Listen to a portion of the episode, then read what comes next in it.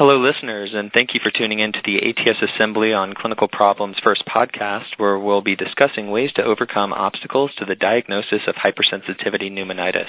I'm Lucian Martz, and I'm a pulmonary and critical care fellow at Emory University, and I'm joined today by doctors Brett Elicker and Brett Ley. Dr. Elicker is a professor of clinical radiology and is the chief of the cardiac and pulmonary imaging section at the University of California, San Francisco. He has research interests in using high resolution CT to evaluate diffuse lung disease, imaging in patients with lung transplants, and thoracic vascular imaging, and has published over 30 peer reviewed articles. Dr. Ley is an assistant professor of pulmonary and critical care medicine, also at the University of California, San Francisco. He has research interests in idiopathic pulmonary fibrosis, hypersensitivity pneumonitis, and fibrotic lung disease, and has published over 20 peer-reviewed articles. So first of all, Drs. Elicker and Ley, thank you so much for joining me. Thanks for having us. Yeah, thanks for having me. I was hoping you uh, could start by sharing your clinical and radiographic approach to defining and categorizing the various stages of, of hypersensitivity pneumonitis. Do you want to tackle that one, Brett Ley? Sure.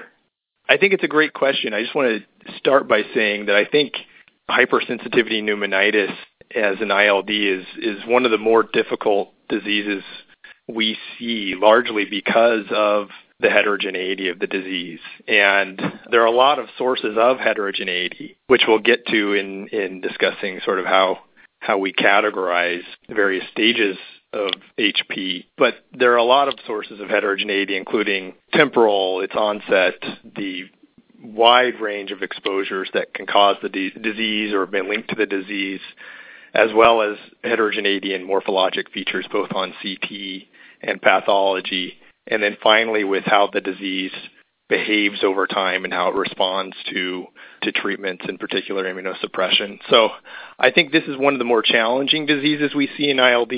It's also challenging because we lack uh, straightforward diagnostic criteria like we have for IPF. We lack other physical exam findings or serologies like we do in the autoimmune ILDs to help us with diagnosis. And then, you know, finally, we, we really lack high quality evidence for effective treatments in the disease like we have in IPF and some of the connective tissue diseases. So I just wanted to start by saying that.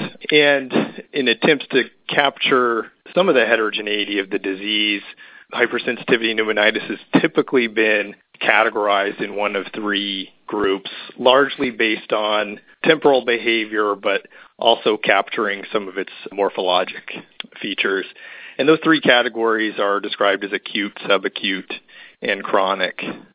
But I think for folks who see a lot of hypersensitivity pneumonitis, I think we can clearly define, pretty clearly define two groups, those being the acute and chronic groups. We think of acute HP really as a pretty uh, specific syndrome where patients present hours to days after a heavy, typically obvious exposure. And they present with radiographically with diffuse ground glass and or ground glass nodules with or without air trapping. And this is a group that we actually we don't often see in interstitial lung disease clinics because it presents acutely again usually to the hospital and it's probably often misdiagnosed as other diseases like a pneumonia. And only when it's more recurrent or in some cases progresses to a more chronic form, is it really recognized and treated by ILD clinicians? The other, I think, clearly definable group of HP are those patients who have developed any signs of fibrosis on their CT scan. At least in my mind, I attribute the chronic category to those patients who have some fibrosis on their CT scan, with or without other features that we think are more typical of HP, like ground glass and air trapping, for instance. And this is a group of patients that typically presents with months to years of symptoms and may be less uh, responsive to immunosuppressive therapy and more more progressive despite our usual treatments. So outside of those two groups that I think are more easily recognized, clearly definable among HP patients, then there's this category that has been described as subacute. And generally when we're talking about patients with subacute HP, again, we're talking about a wide range of duration of symptoms, but really radiographically we're seeing more signs of, of inflammation as well as chronicity. So we're seeing ground glass air trapping along with normal lung. And Dr. Elicker can describe that more, something that we call the head cheese pattern, but really lacking fibrosis to make the distinction between more subacute and chronic. So that's sort of in a general sense how I think of the subcategories of HP. Perfect. Thank you. Dr. Elicker, anything to add to that from a radiographic standpoint? Yeah, as Dr. Ley mentioned, there is a real wide variety in the different manifestations of HP, and that's what makes it really a challenging diagnosis. And those manifestations overlap with so many other interstitial lung diseases and diffuse lung diseases. So it's it's rare that HP is not even not at least not considered in the diagnosis. It's considered in in many different ways. So you think from the imaging perspective, it can present with ground glass by itself, where you think the differential will include a viral infection or edema. Can present with ground glass central upper nodules, where you're mainly thinking about respiratory bronchiolitis as a differential diagnosis. Can present with mosaic perfusion air trapping, where you would be also thinking about constrictor bronchiolitis or asthma and it can present with fibrosis. And commonly we think about hypersensitivity pneumonitis and uh, idiopathic pulmonary fibrosis as two things that can overlap in their imaging manifestations. And all of those manifestations can overlap with each other. And so there's a, you know, it's a very challenging diagnosis because of the myriad of different appearances on imaging, the different appearances on pathology, right? HP can present with typical findings of HP, or it can look like nonspecific interstitial pneumonia. Sometimes it can look exactly like idiopathic pulmonary fibrosis. So there's a lot of different appearances on pathology as well, which may complicate the diagnosis, and from a clinical perspective as well, as, as Dr. Ley was mentioning, from really acute, fulminant, rapidly worsening symptoms to more very slowly progressive symptoms over many, many years. And as I said, no matter what diagnosis you're considering, HP often is one of the things you're thinking about from within that spectrum.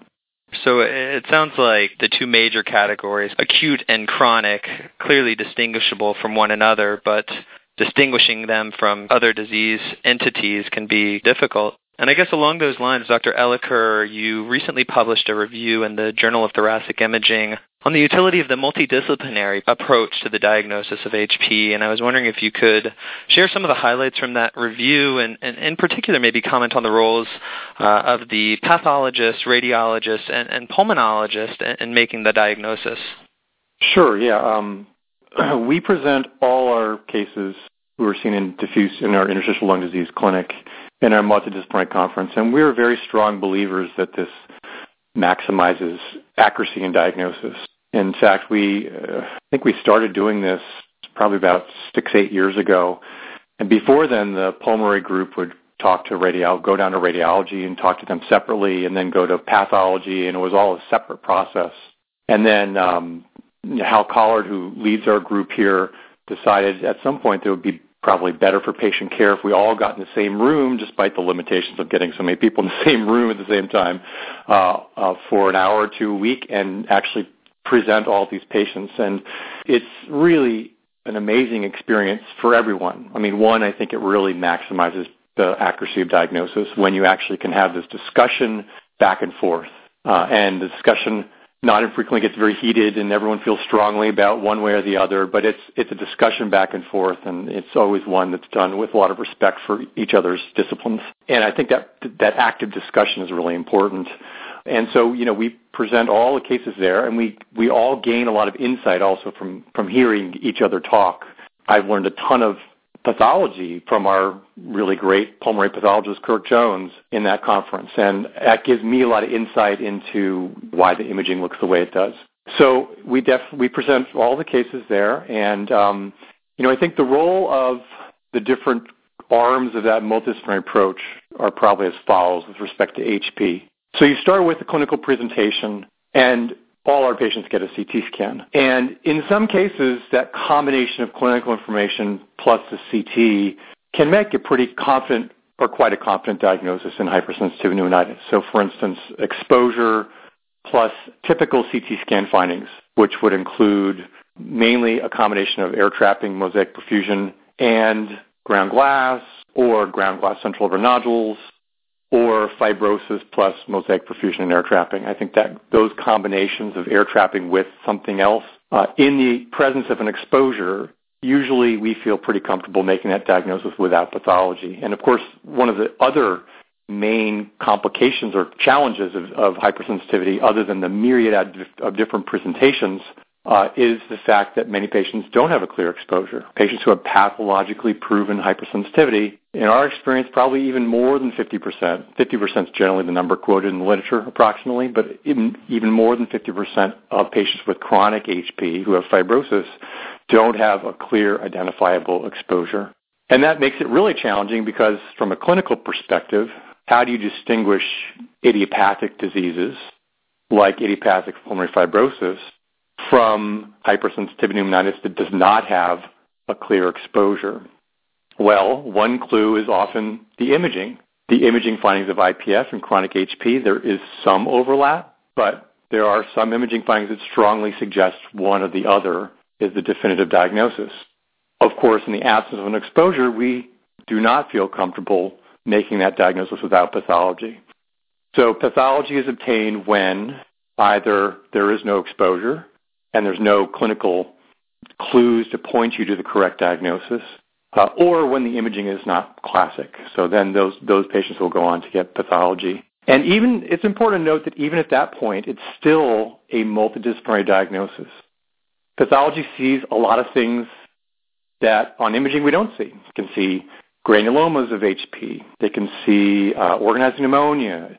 Sometimes it sees the disease as more bronchial-centric, whereas in the CT it doesn't appear that way. So pathology sees a lot of things, but it's also important to remember that pathology is a sampling of the lung, and that sample isn't always 100% representative of the entire disease. So we have some cases where a patient comes in with chronic symptoms, has fibrosis, no exposure, has a CT that's really suggestive of chronic HP, and then gets pathology which shows typical findings of usual interstitial pneumonia or IPF. And we tend to give those patients a diagnosis of IPF, but sometimes those patients will go on to lung transplant, and when you have the whole lung, it actually is very typical chronic HP. So I think the point is there are limitations to CT, there are limitations to pathology, and in the end, we still make a diagnosis based on all three arms of that multidisciplinary approach. But again, that's so important is being able to to have that discussion in a room back and forth between the different arms to understand the subtleties of what we're doing because this making a diagnosis is challenging in many of these cases where there's no clear exposure. So we need to focus on some of those subtleties of exactly what does the CT show, how convinced are the radiologist, exactly what the pathology shows, what, how many features of HP are present, and that helps us make a more confident diagnosis. Thank you so much. I think that's so helpful to know. Every patient should get presented to the multidisciplinary discussion for review because it sounds like everybody has an input. So I wanted to switch gears and focus a little bit more on chronic HP. There's no consensus definition for chronic HP, but several criteria have been proposed by expert groups. And Dr. Ley, you recently published an article ahead of print in the Blue Journal addressing this topic. Would you mind telling us what prompted you to write this paper and maybe discussing the results of the paper as well? Sure. And I just want to give a shout out to the first author on the paper, Julie Morisset, who is a wonderful ILD pulmonologist in, in Montreal who really helped lead this study and put together the experts that contributed. So, uh, yeah, as you mentioned, the HP field, I think, is really uh, limited by the lack of some kind of consensus definition and diagnostic criteria.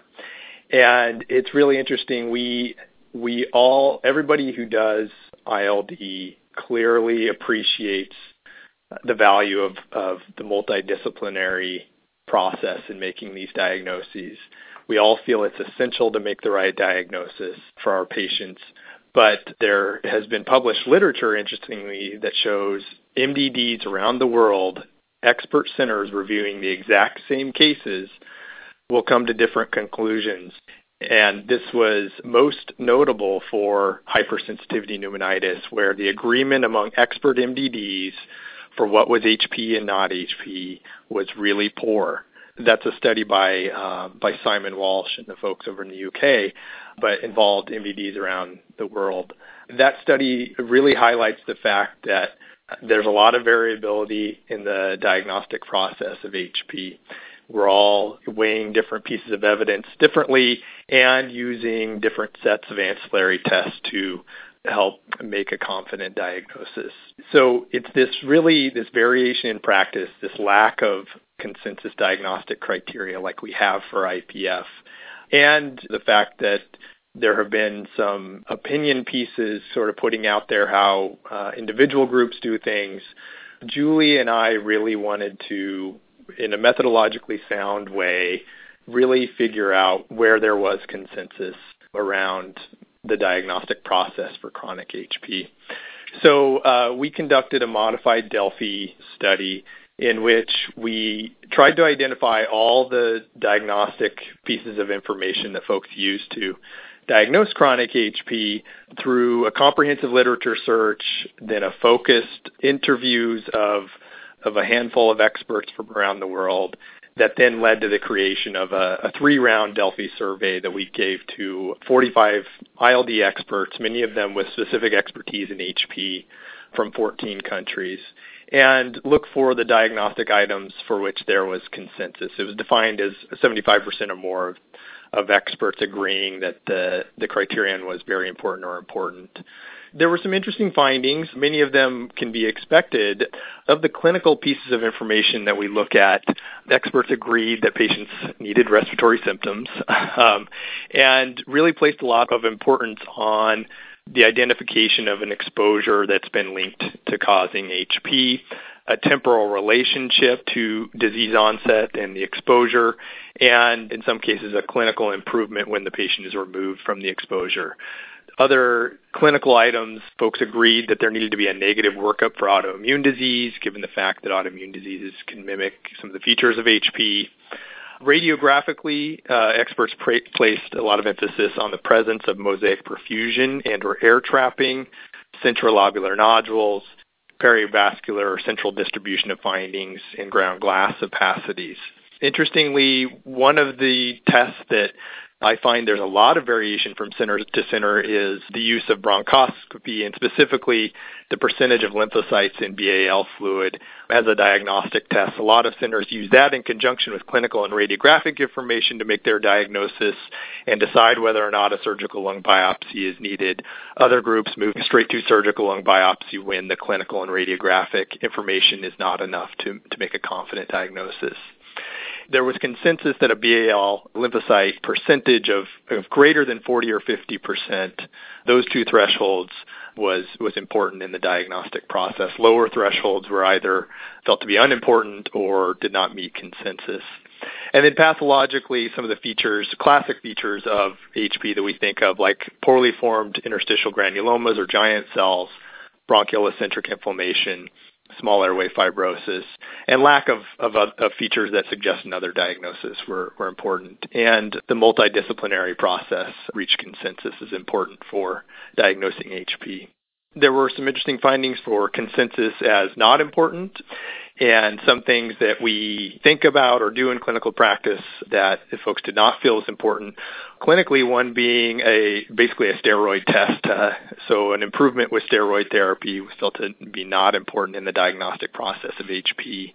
Also, there's epidemiologic evidence that HP is less common in smokers, so some people use that diagnostically, but the, the experts felt that that was not important in the diagnostic process, their smoking history and as I mentioned, lower thresholds of uh, BAL lymphocytosis and uh, serologic tests of antigen exposure like precipitin tests did not reach consensus as not important in the diagnostic process of HP.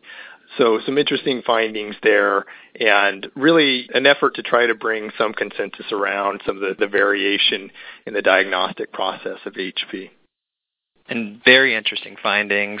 Now, with the publication of this study, uh, I think the next question is what are the next steps? Where do we go from here? Yeah, it's a great question. In the third round of the survey, we presented experts with a series of cases that kind of exchange different pieces of diagnostic information that, that in previous rounds were found to be important and had the experts assign their confidence in the HP diagnosis. And through that, we were able to develop a diagnostic algorithm using these individual consensus criteria that gives uh, a confidence in the diagnosis of HP. that was born out of this process, but is uh, by no means a diagnostic algorithm that is ready for prime time. In that, uh, I think that algorithm needs to be validated in a well-designed case control study or ideally prospectively.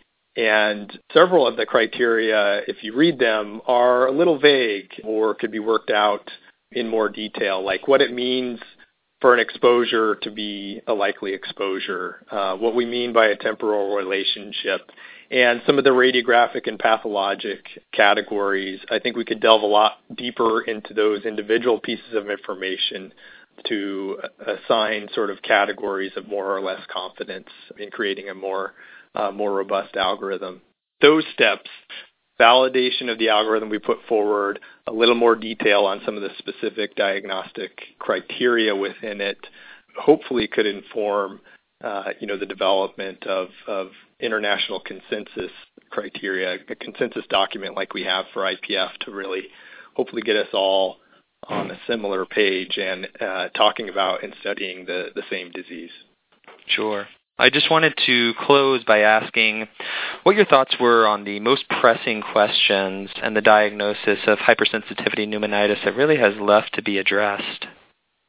Yeah, I think related to the discussion we've had now, I think we need more information, high quality studies around the role of the clinical tools we have available now. So I'd like to see more studies looking into the diagnostic, prognostic, and predictive treatment effect of things like different imaging patterns, BAL lymphocytosis. I'd like to know better the diagnostic characteristics of some of the serologic tests. I'd like to see more standardized panels if possible. Like I said, I'd like to see validation of diagnostic algorithms like, you know, our Delphi derived algorithm, and then ideally the generation of, of some consensus document. And then, of course, we need randomized clinical trials of different treatment options in HP. We need to know if immunosuppression is helpful and in which patients it is helpful for. We need to know if those, especially with progressive fibrosis, if medications approved for IPF are also beneficial in that subgroup of patients. And that's to those trials are going to be difficult. Again, we we first need to know what we're talking about and what we're studying, uh, and agree on that. So we have inclusion criteria for trials. And if we're testing multiple arms of treatment, we need multi-center collaborative efforts to be able to enroll enough patients. And we need creative trial designs, potentially something adaptive where patients can move along from first line immunosuppression to uh, IPF medications or a combination thereof. But that's going to take a lot of collaboration and creativity to make treatment trials and HP work. And then beyond things that we have now that need better research, I think molecular profiling, molecular medicine is really going to turn the way we classify patients upside down in ILD and help us to subtype patients in a more meaningful way. And so I'm looking forward to the molecular era of ILD, including in HP. And then, you know, I think we need to work out the immunologic pathways involved in HP a little bit better so that possibly available biologics could allow us to treat patients in a smarter way. And then finally, I think antigen detection is, is really difficult now and we need to develop better tools to identify the causative antigen and, and confirm it with some kind of laboratory testing. Yeah, I would echo a couple of those sentiments. Um, I think two of the more interesting areas from my perspective are the development of decided upon criteria, internationally decided upon criteria for HP. And in some sense, it would be great to have those criteria developed and then we can test them and see how well they work and see if we can refine them even even further. And I, I do think, as Dr. Ley mentioned, there are differences in how we all practice. But I think uh, in terms of the radiographic, clinical, pathologic diagnosis of HP, we're, we're all pretty similar with a few exceptions. As he mentioned, the BAL is probably one big exception, how we differ from some other institutions. But we're, I think we're pretty close. And so I think it would be really important for a group of experts to get together and come up with a consensus. And then we can use that as a framework and work forward from there and use it to push forward clinical trials and other investigations into uh, some of the more subtleties of the radiology and pathology. And um, as he mentioned, I, I think that this direction that we might be moving towards in terms of treatment between two broad groups of patients with interstitial lung disease, people who have inflammatory disease versus people who have fibrotic disease, uh, is very interesting. And you know, I'm I don't treat patients, but it's really fascinating to me as a radiologist. You know, a patient with chronic hypersensitivity who has pathology or imaging, some morphologic test that shows that there's fibrosis with honeycombing and and you know looks pretty severe those patients often behave from a clinical perspective like IPF like idiopathic pulmonary fibrosis. So are we moving towards a new way of thinking about these patients that not all hypersensitivity should be treated the same way that the more inflammatory sides of things should be more treated with anti-inflammatories and the patients who look more like IPF should be treated with antifibrotics? And so I think there's a lot of work to be done there but in some sense, if that is the case, diagnosis may not be, you know, as important than defining the morphologic features that are present and treating those underlying morphologic features, whether that's on radiology or pathology. So we'll see. This is thinking ahead, and um, you know, we'll see if the antifibrotics work with these patients and whatnot. But um, those are two of the areas that I'm most excited about, you know, to see what happens in the next five to ten years. Well, thank you again uh, to my guests, Doctors Brett Elicker and Brett Ley, for joining us today. We learned quite a bit of useful information, including their approach to identifying patients with HP, the utility of presenting all patients with ILD to the multidisciplinary conference to really get the combined input from the pulmonologist, radiologist, and pathologist. We reviewed what criteria may and may not be helpful in identifying patients with chronic HP. And finally, we closed on some thoughts of what areas in the field have yet to be addressed.